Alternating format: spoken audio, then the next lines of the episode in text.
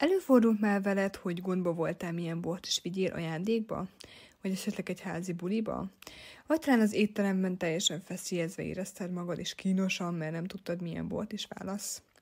Üdvözöllek a Tanulj a borokról boltkezdben. Egy boltkezdben, amely nem csak a borról szól, de rólad is, hogy számodra elérhetővé tegyem a tudást, melyet bárhol kamatoztatni tudsz. Tekints engem egy olyan zsebszomeliernek, és hagyd, hogy segítsek neked meghozni pár döntést. Szeretném, ha magabiztosabban mozognál a borok virágában, és hogy ne nagyon érezd magad gölcsösen, amikor a borokra telelődik a szó. Ez legyen egy közös tér, ahol a tudás egyben szórakozás is. Az én nevem Dóra, tájai borász és a Déve borok készítője. Üdv nálam!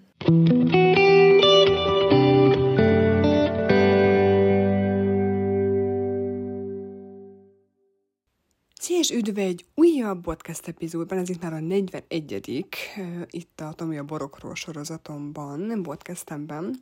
Nagyon örülök, hogy újra itt vagy. És most, hogy így az év vége fele, most már ugye holnap szilveszter, és általában szilveszterkor, új évkor, mivel is kocintanánk, hanem pesgőkkel, pesgővel, és éppen ezért ez a mai podcast, és ennek fogjuk keresztelni ezt a, ezt a sorozatot, ezt, a, ezt az epizódot. A pesgőké lesz megint csak a főszerep. És arra gondoltam, hogy az lesz a, arra keressük a válasz ebben a podcastem, podcastemben, hogy hogyan válaszunk egyáltalán pesgőt, mi alapján tudunk pesgőt választani ilyenkor, hogyha az ember egy kicsit nyilván igényesebben szeretné tölteni az ünnepeket, és nyilván ilyenkor barátokkal, családokkal, családdal együtt ünneplő, ünnepeljük ezt a, ezt a napot, és, és milyen kritériumok alapján tudunk választani pesgőt, erre keressük a választ. A pesgőkről már készítettem jó pár podcast epizódot, ezeket érdemes egyébként visszahallgatni, volt három-négy ilyen epizód is még a legelején, és, és akkor is azért beszéltem arról, hogy milyen édeségi fokozatok vannak, és ugye igazából a kritériumok, amik alapján tudunk, vagy tudsz esetleg pesgőt választani, az például ez, az édességi fokozatok. Azaz, hogy milyen maga a pesgő. Ugye a pesgők azok lehetnek úgynevezett natur brüt, extra brut, brut, extra dry, dry, illetve szemiszek és dux, ami ugye ezek a kategóriák alapján, ugye az első három az igazából ez a nagyon száraz kategória, utána vannak a száraz, ugye nagyon száraz, a csontszáraz, illetve a száraz és az édes kategóriák, és ezek alapján lehet igazából belűni az, hogy egyáltalán mi a te ízlésed, illetve magának a családnak, a baráti körnek mi az ízlése. Hogyha nem tudod, hogy mi az ízlés a saját családodnak, vagy a baráti körödnek, akkor érdemes egyébként bevezetni őket ezekbe. Úgyhogy például akár egy, egy brüt igazából nem lehet nagyon mellé nyúlni, úgyhogy én igazából ezt ajánlom.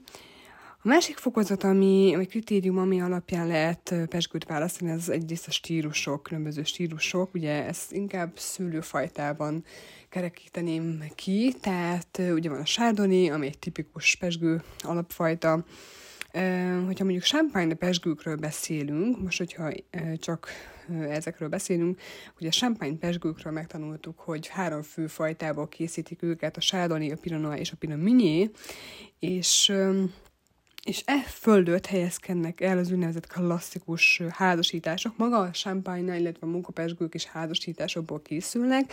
Erről is volt már szó korábban, és ezek a klasszikus házasítások, amiket például felsorolok, ilyen például a de Blanc, amely a fehérből fehér, tehát fehér szőlőből fehér pesgőt készítünk, a Blond de Noir, amely feketéből fehéret, hogyha így lefordítjuk, és vannak a rosé champagne-ok, amelyek általában nagyon frissek, gyümölcsösek, és legalább 10%-uk kerül kékszülőből készül.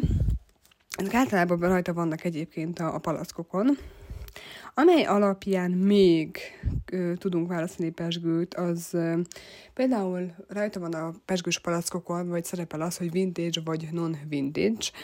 Ö, általában a sampányi pesgőknél, ha maradunk, akkor ö, csak azokon a sampányi pesgőkön látsz évjáratot, amelyek valamilyen nagyon kiemelkedő évjáratban készültek, tehát ezek a vintage-es szereplő pesgők, ezek általában nagyon jó minőségű, nagyon jó évjáratokban készült pesgőkről beszélünk. Ezt millizimnek is nevezzük egyébként franciául.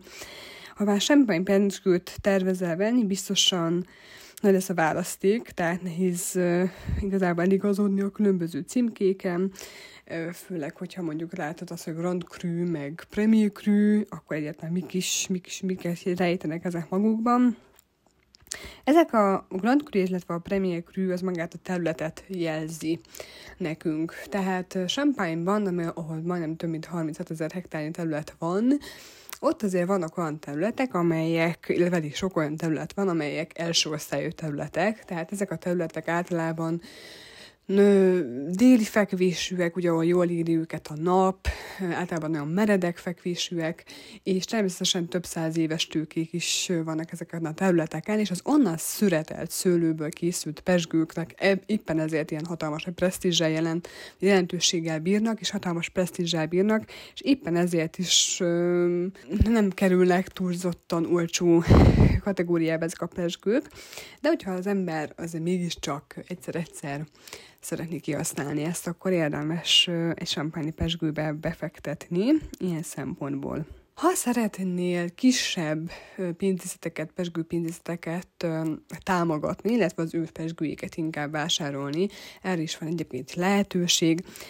A sempányi pesgőknél mi mindig maradva általában három kategóriát különböztetünk meg. Ezek a kategóriák alapján lehet például kiválasztani, vagy belülni az, hogy milyen családból származnak a pesgők. Tehát ez is egy kritérium tulajdonképpen, amely alapján választasz pesgőt, hogy milyen sampányi házból választasz pesgőt. A maisons, az az NM, illetve van egy, ez a ez a két betű, illetve különböző számok jelölik azt, hogy milyen champagne házakból származik a pesgő. Hogyha ilyet látsz, hogy NM, ez általában a pesgős palackon elején vagy a hátsó címkéjén található oldalt, nagyon pici betűkkel, az NM nevezés. Ez azt jelenti, hogy maisons, ezek a nagy pesgő készítő cégeket, hát kicsit csúnyán hangzik a cégeket, de pesgőpinceteteket jelzi. Ilyen például a Moët de Chardon, vagy a Totengé, vagy a Bollinger, vagy a Glucrico, tehát ezek a nagy-nagy-nagy nevek, ezek ezből származnak.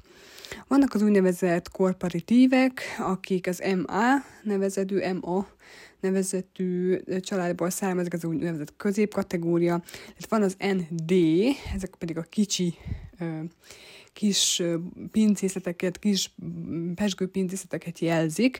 Tehát, hogyha szeretnél mégiscsak egy egy olyan pincészettől választani pesgőt, sampányi pesgőt, amik kisebbek, nyilván ezek általában biodinamikus, bio gazdálkodásból származó pincészetek is lehetnek, de akár általában ezek ilyen nagyon picikek is helyek, ahol ilyen pár száz, maximum pár ezer palackos, ö, palackos pesgőkkel rendelkeznek.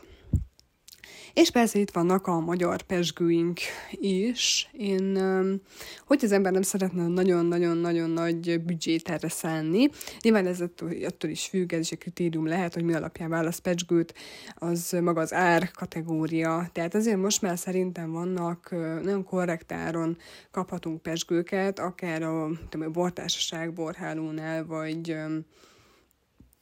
más helyeken, de például az is egy jó megoldás lehet, hogy te magad mész el, most már nagyon sok kis pincészet, borászat és készít folyamatosan pesgőket, és érdemes őket is hozzájuk is ellátogatni, és ö, oda ott venni pesgőket. Ö, egyébként, hogyha nagyon nem szeretnénk elutazni, akkor Budapesten például a a híres nevezetes törlei pesgő pincészetnek az egyik ilyen alkategóriája.